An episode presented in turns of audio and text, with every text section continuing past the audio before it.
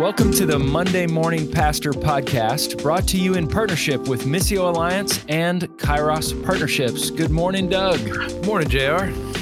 Good to see you again, my friend. Yeah, man. It is uh it is the the month that all pastors should be most excited about. Which is what? Pastor Appreciation Month, baby. Yeah, let's let's talk about that because I know in the past, I, I remember last year we talked. It was a little bit of like just some conflicted feelings Yes. about pastor appreciation. Um, let's talk a little bit about that.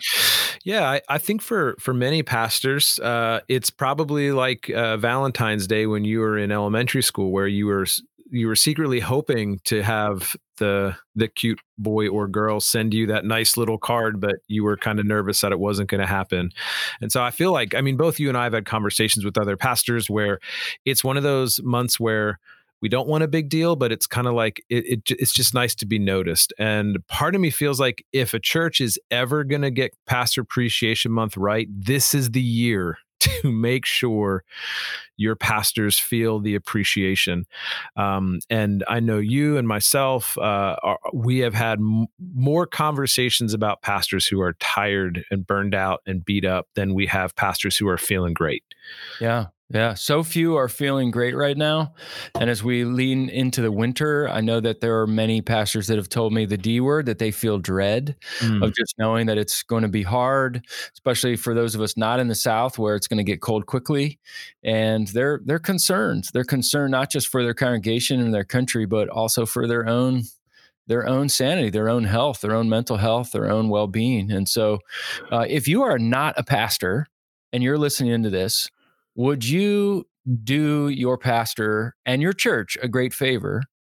And that's to not just yourself, but rally some others that can thank your pastor right now uh, after uh, the last several months, which has been the hardest for almost every pastor that they've ever been through in ministry. Um, do all you can. You don't have to spend a lot of money. Just take some time to be thoughtful, to write a note, to write a something of encouragement to include others in that because this is really important. And if you're a pastor, um, you, yeah, I know you're feeling conflicted, but we are so grateful for you. We see you, we hear you. This is why we have this podcast. We're so grateful for you. And we hope that in some way, not just this month, but every month, that you feel appreciated, that you feel seen, that you feel heard, that you feel equipped to be able to just, um, not just with the, you know, strategic side of how do we do this, but also on just a wow, God's not done with me yet. Wow, I may not see fruit, but God is honored by my faithfulness. And I, I just hope that you just know you're not alone in this season and in this time. Yeah, and pastors, I I think that um, as I've been praying for you all, uh, and for the pastors that I know and the pastors that I don't know, my prayer has just been that in this you would find a deep well of resilience, that Mm. you would notice Jesus showing up in places that you never have before. Um, that in the midst of all the the hard conversations and the hard decisions and the decisions that just feel like that just keep coming, that you would just be reminded that it's not what you do that matters, it's who you are. And that Jesus loves you for who you are, not what you do. And so I just want to encourage you today as you are sitting in the beginning of October thinking about uh, Pastor Appreciation Month, may you know that there are two guys right now sitting in their offices thanking God for the work that you're doing. That even if your church doesn't come together and put something, put cards or put notes of appreciation together, know that we see and we hear you. We appreciate all of the work that you do. And we're just so thankful that we get to call ourselves brothers and sisters of the cloth. And we have a chance to work together for the renewal of all things in the congregations in which God has given us. Mm. May you be gentle with yourself in the months to come as the winter is coming. May you be reminded that Christ is still on throne, that he's with you, that he's not going to leave you, and that he's going to guide you. He sent his Holy Spirit, the comforter, the guider, the teacher. And so may you lean on the Spirit in this season. Um, but man, we just love you all so much. Uh, those that we've never met, those that we have met, we're just so grateful for you. Um, and we we did want to leave you with uh, not only just the encouragement, but even some laughter. And so we thought it would be great to share some Babylon Bee headlines with you all. we, we got to laugh, Doug, right? In We do. heavy times, we've got to laugh. And so I mean, even before we started recording, oh my gosh, we were just laughing so hard. So I know that there are a lot of people that find this to be one of their favorite segments that we do from time to time. So, and yeah, even if it, they don't, it doesn't matter because we do. so, got to have some good laughter before our interview. So, we were talking about this one, Doug. Baptists lose hundreds of pounds thanks to canceled potlucks. oh my gosh, it's so true. I would that would be awesome if there were actually some churches that may have done like a biggest loser competition throughout this thing. If that's you, like let us know. It'd be great. Because this is not just fiction, this is truth on the internet. Uh, worship, this was one of mine. Worship leader summons power of Moses to achieve perfectly parted hairstyle. Speaking of worship leaders, says American tourist surprised when everyone in England speaks in worship leader accent. oh my god! Oh, with with Halloween coming up, Doug, we were just about this one. It says nations empty churches to become spirit Halloween stores oh my gosh! Pop up Halloween stores just crack me up, dude. They're they literally up. show up everywhere. Like I'm surprised there's not one in my shed right now. It's like we've been unoccupied for a few days. Oh, th- you know, this is for all for all of the for all the tech people who are listening, for the church sound guys and girls. Church sound guy insists faulty microphone was an inside job. oh my god! This is a man returning to church, proud that he still remembers all the words to "Good Good Father." and one, we don't normally get political on this show, but this was one that made us laugh. Laugh. Catholics kneel in mass protest, then stand, then sit, then kneel, then stand again. oh my gosh, so good. oh man, so good. We we are still trying hard. So we want to crowdsource. We have tried our best to try to identify the founders of Babylon Bee and we've sent emails and we followed up with emails and we're not getting anything back. So if any of you out there have any contact, we would love to be able to um, to interview uh, one or both of the founders of the Babylon Bee. So if any of our listeners have contacts, please. let us know. Please help us because we would love to have them as one of our guests on this program. So yes, that would yes. be great. So, I feel like that that'll probably be up there with like NT. It'll probably be above NT Wright. It's like, dude, we had this guy NT Wright on nothing in comparison to the founders of the Babylon we don't even know their names off the top. Yeah, we don't like just the founders. It's like I feel like there's these two pictures with question marks and like faces blotted out. And we're like, how do who are they? Oh man. Well speaking of our guests uh, we're really excited about this conversation we have coming up with our friend dr chris backert. And chris backert has been a friend of mine for the last uh, i don't know 15 years 12 years 15 years or so. And uh, chris is um, one of these guys who's one of the most connected guys uh, among Christian denominations and pastors and leaders who you, have never heard of before. Um, Chris Backert is he uh, helped found the Ecclesia Network, which is the network that our church is a part of, uh, ecclesianet.org. Um, but he's also the director of Fresh Expressions US, uh, a movement of churches that are thinking outside the church walls about how the Holy Spirit can do new and creative things. And so uh, he also is the founder of Missio Alliance. He's no longer there with Missio Alliance, but he founded Missio Alliance, this uh, collective of people, and that can be found at Missio radioalliance.org. That's one of our partners here uh, on the podcast. But um, he's just he's just been a, a wonderful uh, trailblazer and pioneer for kingdom work across North America. He's never written a book. He's hardly ever on social media, but he is just constantly working behind the scenes to do all he can to see kingdom fruit in a movement across North America. And so we're excited about this conversation that I had with him. I want to apologize up front about the the audio quality uh, on this podcast. So it's a little bit uh, different than normal, not as good as normal. So I just want to apologize, but just soldier through on that one. Uh, and Doug and I won't have any outro like we normally do in terms of resources and questions, but we really do hope that you enjoy this conversation with our friend Chris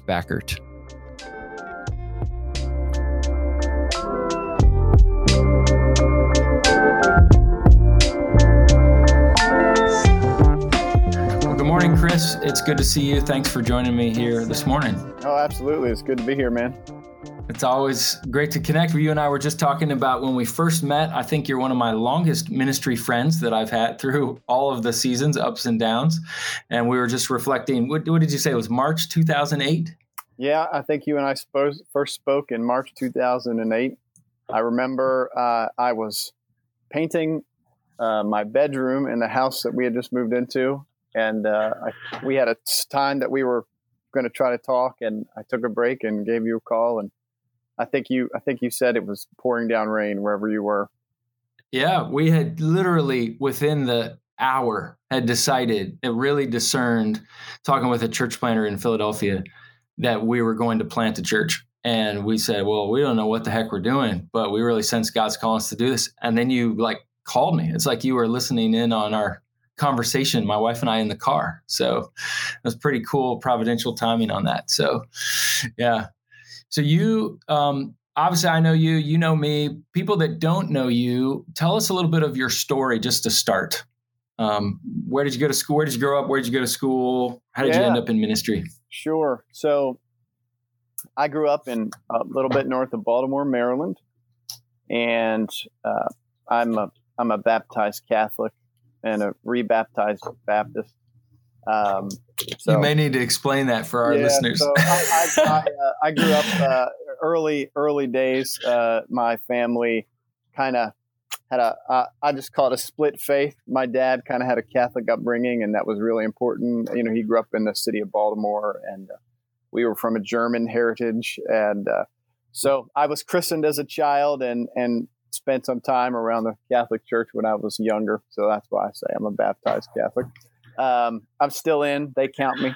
Um, so, and then uh, when uh, when when I was young, my parents they were they were nominal uh, churchgoers at best, and um, but they kind of had that like we're having a uh, you know a, a, son grow up, we probably ought to take him to church. Huh. And uh, my mom was pregnant with my sister at the time, and it was hot and it was summer when they decided they should do this. And there were just two churches nearby. One was the Catholic Church, and one was a Baptist church. And um, the Baptist church had air conditioning, and the Catholic wow. church did not. I did and not so, know this story. So they, wow. they, they chose the Baptist church because it had air. wow. So uh, so eventually, um, that's kind of where my my family landed, and it was at the time, um, you know, it was a it, w- it was a Southern Baptist church, but it was in the north, so it was very unique. Uh, I mean, this is 1982, and I mean, we had a female pastor, and wow. um, people would be surprised to to know that today. but yeah, but so you know, th- those were a lot of my early memories. I remember being part of the Catholic Church. I remember being part of the Baptist Church uh, growing up, but it was not your typical Southern Baptist uh, congregation. So, so we grew up in Maryland. I um, felt a call to ministry when I was a senior in high school, and uh, that's a, that's a longer tale. But I I went uh, when that happened. I went to my pastor and I said I feel called to be a pastor. And he, he told me two things. He said, Well, if you're called to pastor, that means you're called to preach. And if you're called to preach, the only way you learn to preach is to get going. So next Sunday, you're up. No and way. So the very, very next week, I, I was up preaching, and that was his philosophy. Uh, and then wow. he said, "And you got to, and you got to go to Bible school because uh, you're too young to go to seminary." So so I, I picked the Bible college that seemed like it was the, the best choice for me at the time. And, uh, and it was a good choice for me at the time. Uh, I, I, had a lot to learn and, um, and it was a, it was a, it was a good place for me for those years. Got involved in church planting really early on, uh, even when I was a, a 19 years old. I involved in my first church plant uh, on staff, and uh, then eventually uh, left Maryland where I was on staff with the church plant, moved to Blacksburg, Virginia. I pastored a larger university area church for seven years, took a team of people to plant a church in Richmond, Virginia. And kind of in that between time between leaving Blacksburg and moving to Richmond is when we uh, started Ecclesia Network. And that's how I know you, JR. Mm-hmm. And um, and then once we landed in Richmond, a few years later, uh, we uh, started Fresh Expressions, and um, and then a little bit later after that, we started Missio Alliance. And then around 2013, passed off the church that we had started in Richmond, and we moved back to uh, Maryland, Central Pennsylvania, where my wife's family's from and my family's from, and um, and we've been here in the Harrisburg area since then. Yeah, yeah, yeah. Well, you I've always known you to be an incredible starter. And you you you planted churches, you started Ecclesia, you started Fresh Expressions in the United States, Missio Alliance. When did you know you were wired as a pioneer, as a kingdom starter? Because that's clearly who you are. Yeah, I don't I don't think I ever I, I don't think I ever really understood that about myself. Uh, probably until after I had started everything that I've been involved in starting. And, um, you know, I think a lot of times, I think this is true for a lot of people when you, when you're living out of whatever the gift that God has given you. And I remember Dallas Willard saying something to me once that, uh, you know, you probably only have one spiritual gift, maybe two, but most people probably have one. And I remember I asked him, I said, well, how, how do you know which one you have? because if you take a gift test, you you know usually it says you have a few. He says, well, you might be good at a number of things that have a spiritual relationship, but the thing that's probably your spiritual gift is the area in where you put in the least effort and you get the most from it because it's huh. clear that God is working with you and you're not working out of your own capacity. Hmm. And I think when people find, you know, that they're operating out of whatever their gift is. So, you know, I think about you, JR, as a, as a teacher and a communicator. You know, my guess would be, yes, you'd give a lot of diligent work in that, but that comes probably easier for you than it does for me. And mm. uh, I think when it comes to starting and pioneering, it's just something I don't really think about. It just happens. I almost have to control it not happening. um, so otherwise, you know, I would drive my family insane so, um, but it's probably because that's just that is my gift. Uh, there might be mm. other things I'm good at, but that's the spiritual gift that God has, has, has given me. Yeah, and certainly the people that know you and have been around you for a while just know that if there is a spiritual gift of starting ministries and organizations for the sake of the kingdom, that's certainly your your gift. Um, and because of that, I mean, you've been on the front lines as a pastor, but also sort of you know some of our friends jokingly call you the bishop, right? You sort of oversee organizations and ministries and, and build into pastors. You get a chance to connect probably with more pockets and denominations and tribes and associations of churches across North America than almost anybody, at least anybody that I know. And so you get a chance to kind of see the good, the bad, and the ugly of what's going on in the church in North America. And so I think for our pastors who are listening in, um, help us kind of step up on the balcony and kind of look out over a little bit of the North American church. What mm. um, we'll talk about what encourages you, but let's start with what are some things that might concern you, especially even in sort of the pandemic as the great disruptor and accelerator. Mm. What what are some of those concerns that you're seeing in this season? Yeah, wow, there are there are so many in this season uh, because it's uh, a time of great upheaval, and like you just mentioned, so many of the trends that people would be ex- would have been expecting to take five or ten years to come to fruition. You know, they're they're going to come to fruition much sooner, and we're seeing that play out in all aspects of our society, not just in the life of the church. So, but I think this is a this is a great disruptor, and my concerns uh, my concerns are uh, one of the primary ones is I think uh, we're going to be really surprised whenever things get back to a place of stability in our society and we're not a- operating in the immediacy of the pandemic moment. And, you know, there's a vaccine and it, it sort of has dissipated the virus. I think that we're going to find there's a lot of people that are not going to return to church as normal who mm. were faithfully going before. Uh, there was that Barna report, maybe came out a month or so ago, that that said that almost half of all people who were regular uh, church attenders had yet to attend a virtual service. and um, that's pretty, you know, uh, astounding. And mm-hmm. I think right now we can probably look and say that we've got at least another nine months of, of the this kind of situation that we're in now. Uh, I mean, even even with the best case scenarios, you know, some vaccine by the end of the year, more likely the beginning of 2021. It's going to take a while to get out to everybody. So probably by next March, it seems like people will start. We'll see the light at the end of the tunnel, and but that's a long time to be out of our normal patterns of behavior, and and and you can just see how that's playing out in the rest of our society. And I think there's some people who just think it's going to snap back, uh, but mm most people think that it's just not going to snap back. Yeah, sure. If, if, if half people haven't been attending, most half of those people go back? Yeah, maybe. But there's a lot of people that are not are not going to return, and um, or they're not going to return in the same way. So I think churches are just going to be in a period of great instability for for at least half a decade uh, if not longer.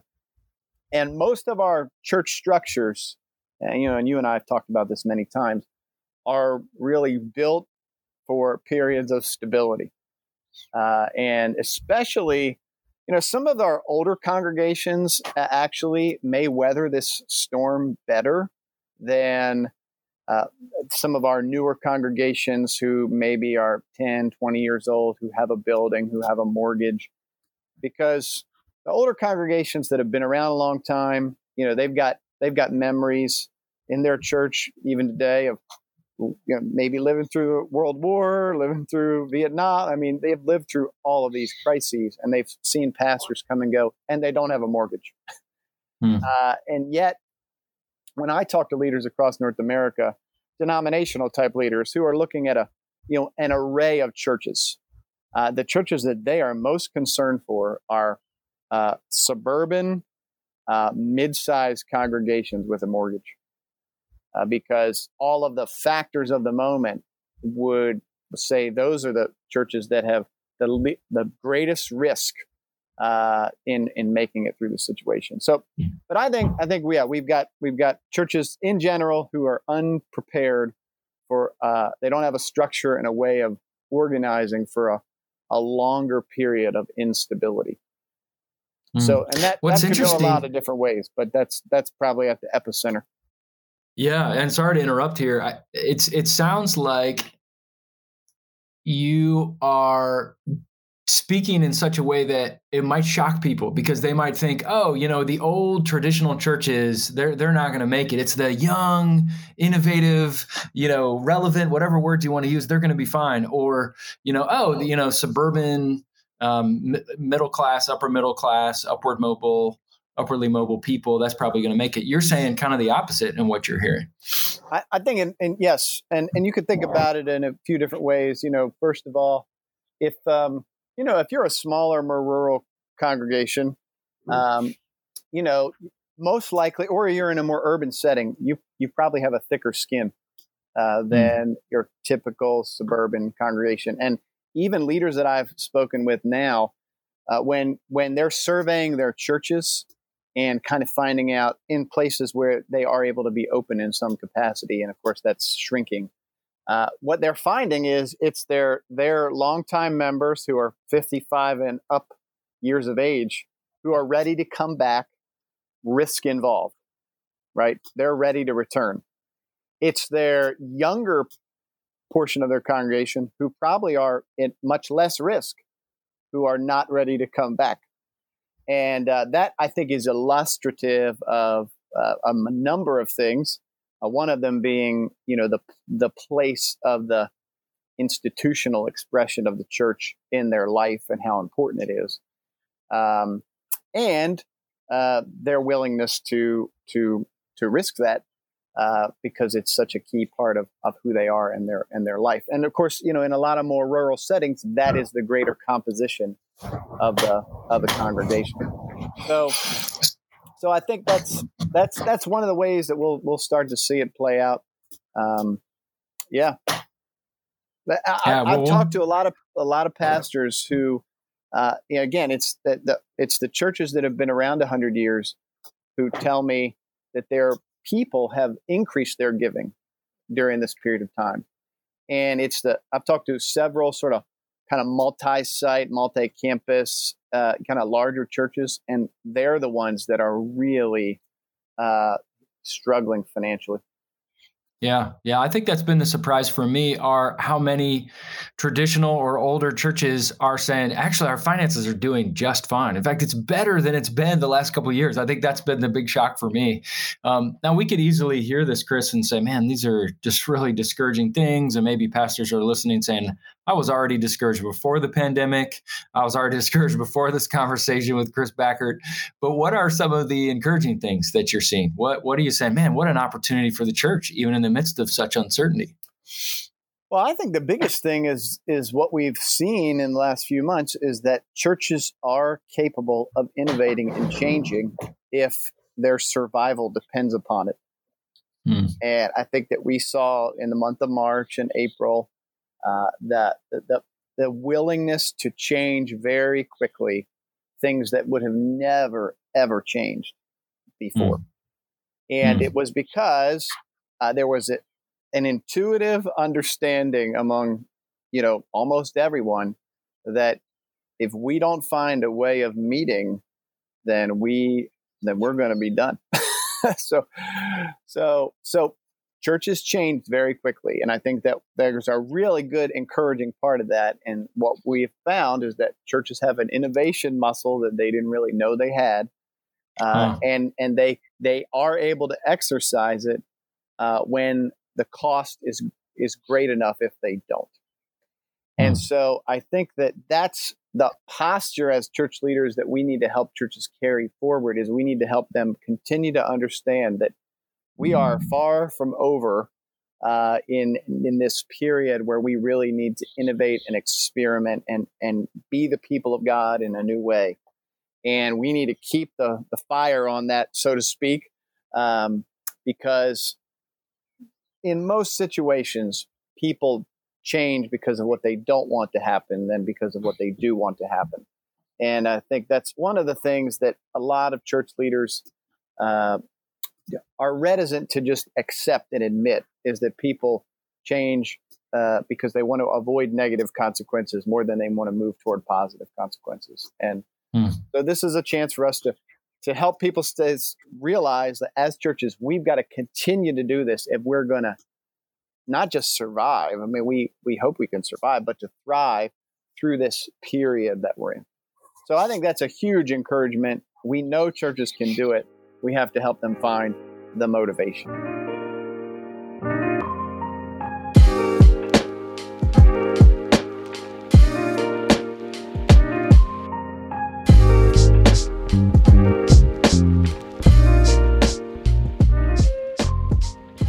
And that's a great segue into the organization you helped start, Fresh Expressions US. And you've invited me to be a part of that several years ago and I, I, still remember you. Said i want you to come to this thing in dc with a bunch of denominational leaders. And i said i don't know what the heck chris is talking about but i trust chris. He seems to be right on a lot of these things. And uh, little did i know that i'd still be you know what a decade later still hanging out with us uh, on this movement. So for those who aren't familiar with fresh expressions maybe you can back up just briefly. Tell us what is fresh expressions eh, in the uk how did it come to the U.S. and even just your trip? What was the trip that you took to UK, the UK that you said this has got to come to be a part of North America too? Yeah. So it, it really started for me. I was finishing up my doctoral program at Fuller Seminary with uh, Eddie Gibbs, and we had a class on uh, it's called "Growing the Church in Post Christendom." And in the course of that class, we had a like a 15 minute minute period of time where where Eddie had talked about the fresh expressions movement as it was then sort of developing in the UK. This was around 2007, and uh, and he just mentioned off the cuff that he thought that fresh expressions was the best example in the Western world of helping uh, existing churches and church systems or denominational systems make the missional turn. And this was kind of around the time when the missionals quote unquote conversation was really advancing, even though it was at its very early stages. So I just I just tucked that away, and then about a year later, when uh, I started working with the Baptist General Association of Virginia, Eddie was coming to Virginia to visit his granddaughter. And so um, I had him come meet with uh, our executive team. And he really encouraged us in that to, to go to England, see what God is doing there, because I think that it could be relevant for what you want to happen among your churches here uh, around the Commonwealth. So we did in 2009. We took a trip, and what what I saw there that I think really turned the corner for me on this was I saw churches that were two years old and churches that, in their context, were 1,400 years old. Uh, who who were developing. Yes, I, it's really funny to say, but I, no matter how many times I hear that, like when you tell stories, like, it still cracks me up. Fourteen hundred year old churches, yes, who were uh, developing fresh expressions of church, and we saw small churches and large churches, and I just saw how applicable this was across the board, urban, rural, and in in in uh, all of my time in working with church leaders across North America, there are actually very few ways of understanding the ecclesia, the people of God, that are really able to be appropriated uh, easily, I think, in, in any situation. And I think Fresh Expressions, because of what it is, it's not a program.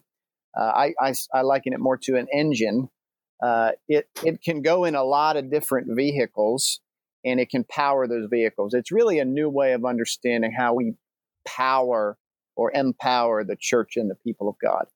And um, in some ways, it's not new at all. Uh, some ways, it's very old, but there are new aspects to it. And so I saw it working across the board. We came back to Virginia, uh, where I was living at the time, and we thought, well, we should just implement this among our 1,400, you know, churches that we have sort of stewardship over. And as we did that, we said, let's invite a couple denominational friends from, you know, the around the country who are uh, might be interested in this. And, and it represented, you know, Anglicans, Methodists, some other Baptist groups, some non-denominational type people. And uh, but at that meeting, it just was a, a move of the Holy Spirit. It's the best way to describe it, in which we just sensed a clear call that we needed to sort of uphold this movement and get it started in the US like the Church of England had done for the UK. And so it was just told me at that time, take six months and figure out how we're going to do this. And, uh, and so we did. So it took, it, these things take a while. So finally in 2012, we, we launched the sort of work officially here uh, in the US. And it's, it's just been amazing to see God at work through it for now the last eight years. And especially in this moment uh, I just think more and more people are finding uh, the need for things like fresh expressions of church. Uh, not again necessarily because of one particular thing, but because it really represents a new engine or new way of understanding what it means to be the people of God. Mm. When you invited me to that roundtable, that think tank time in DC, I think what I walked away with it was so impressed by that it was multi denominational. Like there wasn't an agenda from one denomination who wanted to own it or have territory over it. Um, that it was led by the Spirit, and uh, that it wasn't a program. You know, it wasn't to just do these seven steps, add water and stir, and your church will be a perfect church moving forward. And I love that that engine metaphor. When the, the first national gathering, you and I co-hosted that. What year was that? That was 2012. 2012. I remember Chris, and we were on stage just looking out and seeing, and I think there were what over 40 different denominations. And I realized in that moment I had never been in a room where 40 different denominational leaders were not suspicious of the other 39 in the room, um, but they were in unity together of wanting to see God do a new work. And that's when I was like, this is legit. This is this is really um, important for us to pay attention to and ride this wave of the Spirit. Um, Oh, I wonder if you can talk why why right now. I mean, Fresh Expressions has existed, then all of a sudden, Fresh Expressions has become in my opinion, um, more prominent, more important, more significant in all this uncertainty that we're talking about. So, why is that? And why are churches and denominations kind of looking at fresh expressions now to say, hey, we really need to be jumping on board with what you all are doing? Yeah. Well, I just think this is in God's, you know, uh, kindness and prevenience. uh, that these this is happening in the moment. Uh, I look back upon it and I think that it's it's just so happens that the DNA of Fresh Expressions, as it was developing here, uh, was just the kind of things that churches now really need to think about. So, for instance, we've talked from the beginning about uh, one church or one congregation, multiple expressions of church. So, there's a need for an attractional understanding of church. You know, the gathered church, what we typically think about as Sunday morning, you know, and whatever that looks like. And we need scattered expressions of church, incarnational expressions of church. And these things actually don't need to be uh, separate from one another. We really need them integrated. Uh, we need them uh, uh, fused upon one another. And we call this in our work when it when it develops into its fullness, the blended ecology of church. There's a an ecosystem of the people of God happening through a congregation in an area, and um, and it it it just doesn't look like our sort of old ways of understanding what a local church looks like. It's a new kind of local church. So we've been talking about that forever. Uh, we've been developing models of that for a long time. Our training is geared around that. And so now we are in a moment where all churches are wrestling with being gathered and being dispersed, you know, or scattered. And of course, gathering looks different than it did four months ago. We, uh, four or five months ago, whether it's online or in socially distant appropriate ways. But but we are now a, a, a dispersed, scattered, distributed church, and trying to figure that out. Everybody's trying to figure that out, and it just so happens that that's the stuff that we have been working on, engaging with long before the pandemic. So again, that just I think that's part of God's wisdom and convenience in the moment that we've already been working on these things. So even like for instance, right now we're getting a lot of people asking us, can you help us with de- developing disciples through digital means?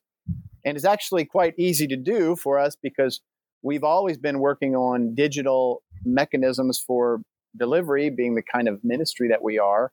And we've been working on dispersed models of, of disciple making. And so it's actually not that hard for us to put those two things together uh, in the moment, even though, you know, a year ago we wouldn't have needed to put them together. So, mm. so that's um, that's just a, one example. It just happens to be that this is the lane that we focused on, and it happens to be that that's the need uh, at the moment and for the foreseeable future. Uh, I think I, yesterday or two days ago, I was on with a bunch of uh, our dinner church leaders who are helping the dinner church movement across the country. And I was talking to them about uh, how after uh, World War II and the, the Great Depression, that period of time, uh, during that period of time, you know, church church planting, the starting of new congregations, almost grinded to a halt uh, in the United States. I mean, it, it, wasn't at zero, but it was pretty pretty small.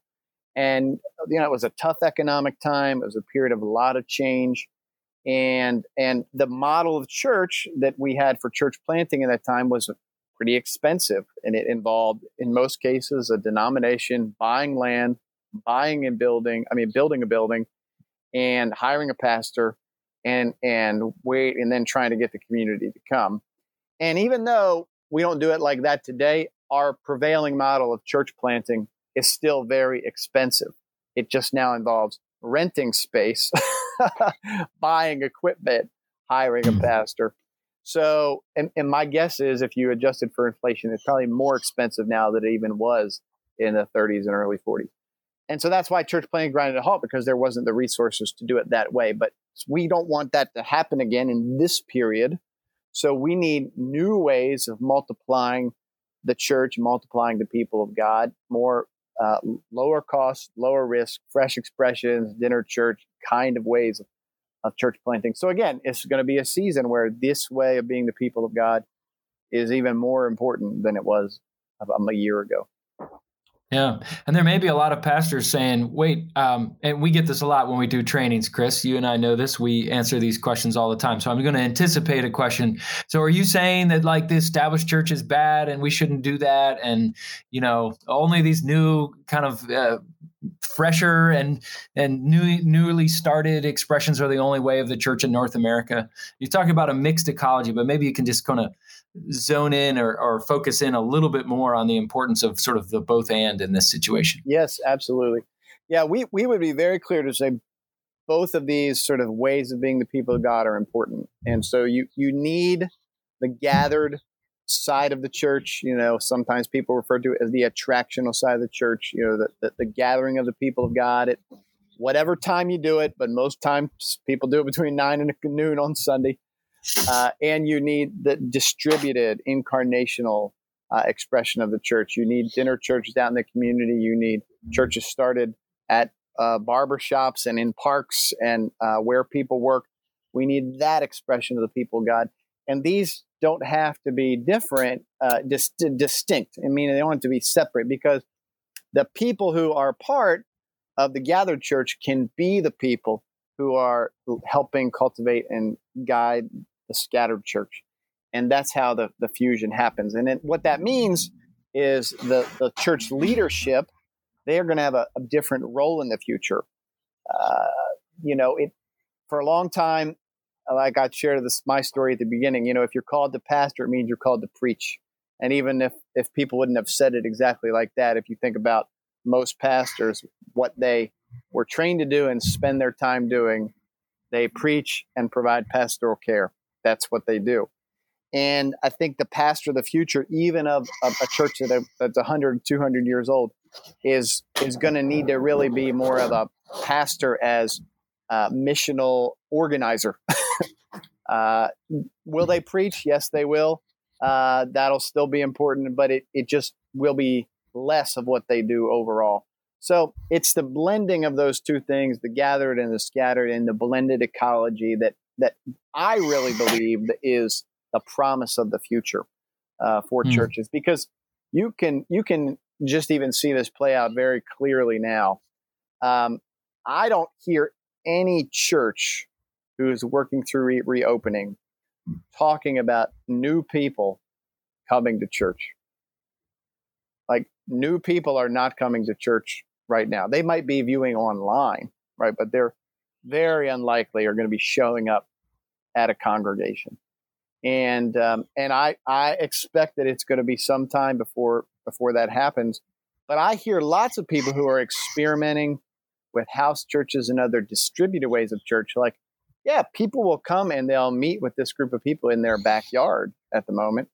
Um, I hear stories about new people coming to those expressions. And again, if if the pandemic accelerated things that were likely to happen, I think this is one of those things that we will that we will see. Mm-hmm.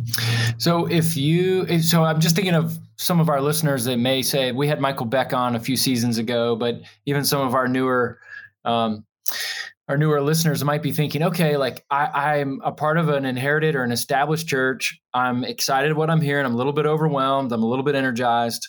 Uh, I don't know where to go. Like, what would you want to encourage them to do? where would they where would you what would you want to remind them of? Where would they start if they're just all of this has been swirling around and you just defined exactly what they're feeling. Now what? What would you want to encourage them with next steps or what to do with what they're hearing here today? Yeah so just a couple simple things because every congregation obviously is different and you know navigating these seasons is, is complex. Uh, but i think that it part of it is embracing the moment and helping your church understand that we've got a gathered side and a scattered side. And the more that we embrace that and bring form to it, uh, the better off we're going to be in the future because it's going to allow us to be more flexible. You know, you and I talked about this more resilient, uh, more adaptable to for all the reasons, some of which we've talked about now. So I think people need to really get that this isn't for the just for the moment. This is for the, the foreseeable future. Even when there's a vaccine, even when you know we are back to whatever new normal even means. So mm-hmm. I think that people need to need to embrace that, and and then we need to to conduct experiments accordingly. So we need to let people try uh, starting a house church, starting a church in the park. Uh, I think right now actually is a is a great time to really try to get the people of God to do things outside and invite others into it. my expectation is, barring some really big surprise, uh, we're going to be in for a long winter.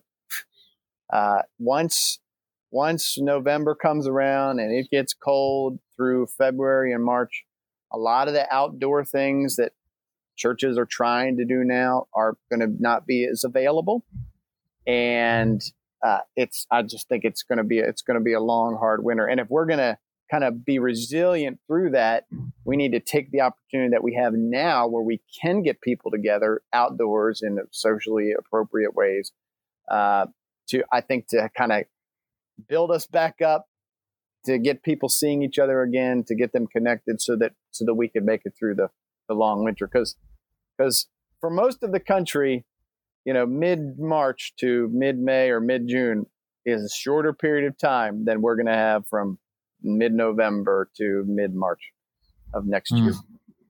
And, yeah. But most, we're, we're not really thinking ahead that far yet. But so this is a great time to conduct experiments, to um, to embrace this sort of uh, mode.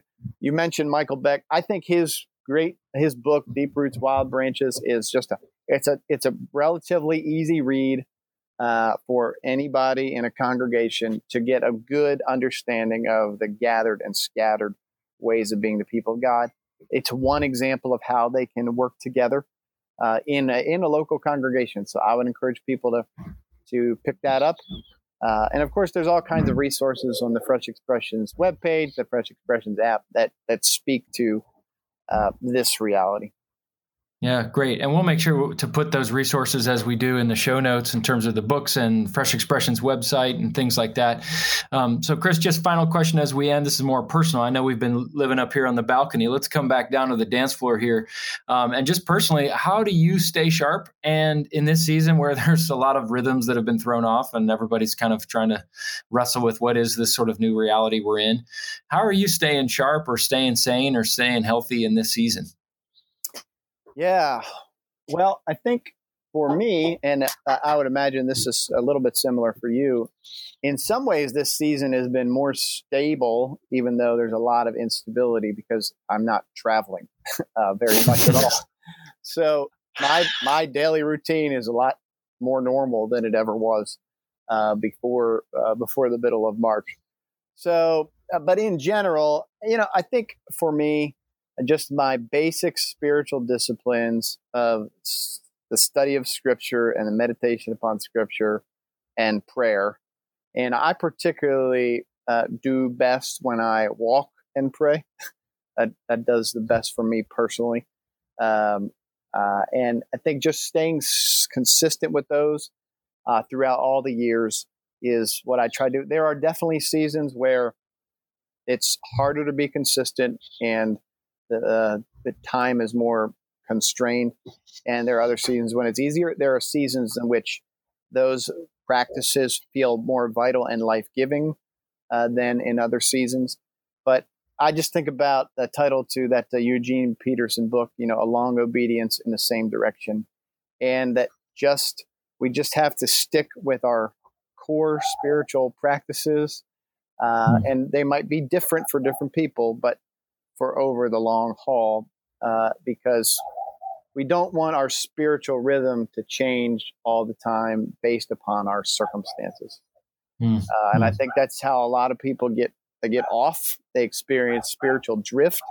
Is they have a spiritual rhythm, their circumstance changes around them, and then they change their spiritual rhythm. And I think that's what we're seeing right now, right? Played out in the church. We've had a substantial change, right? And now people who were consistent, faithful churchgoers are not. and it's in the change that we lose people. So even churches right now that uh, are are you know they're going back and forth between in person and and uh, digital and every change you have a chance to lose people. And I think the same applies to our spiritual life. When we make changes, we got to be really sure to develop a, a, a strong new rhythm, or else it's a chance for us to sort of dissipate in our life and walk with God. Uh, and I mm. think one one thing that's just been helpful to me is being s- consistent with that, because even when it doesn't feel right, uh, and I think this is the thing that happens to a lot of people, when it doesn't feel like it's working, we abandon it. But our emotions uh, and our seasons of life play such a big factor into how we experience anything. And um, not that we don't want to pay attention to them, but but I think a lot of times people change their spiritual practice when they don't feel like they're working like they did six months ago. And uh, I just have found for me, I just need to stick with it, even doesn't feel right. I can add something in addition, but I got to keep the core things the core thing. Mm-hmm. Well, Chris, always great to connect with you. So grateful for the years of ministry we've shared and look forward to years and more in the future. But thanks for joining us here on the podcast today. Hey, absolutely. Great. It's great to be here. Thanks, man.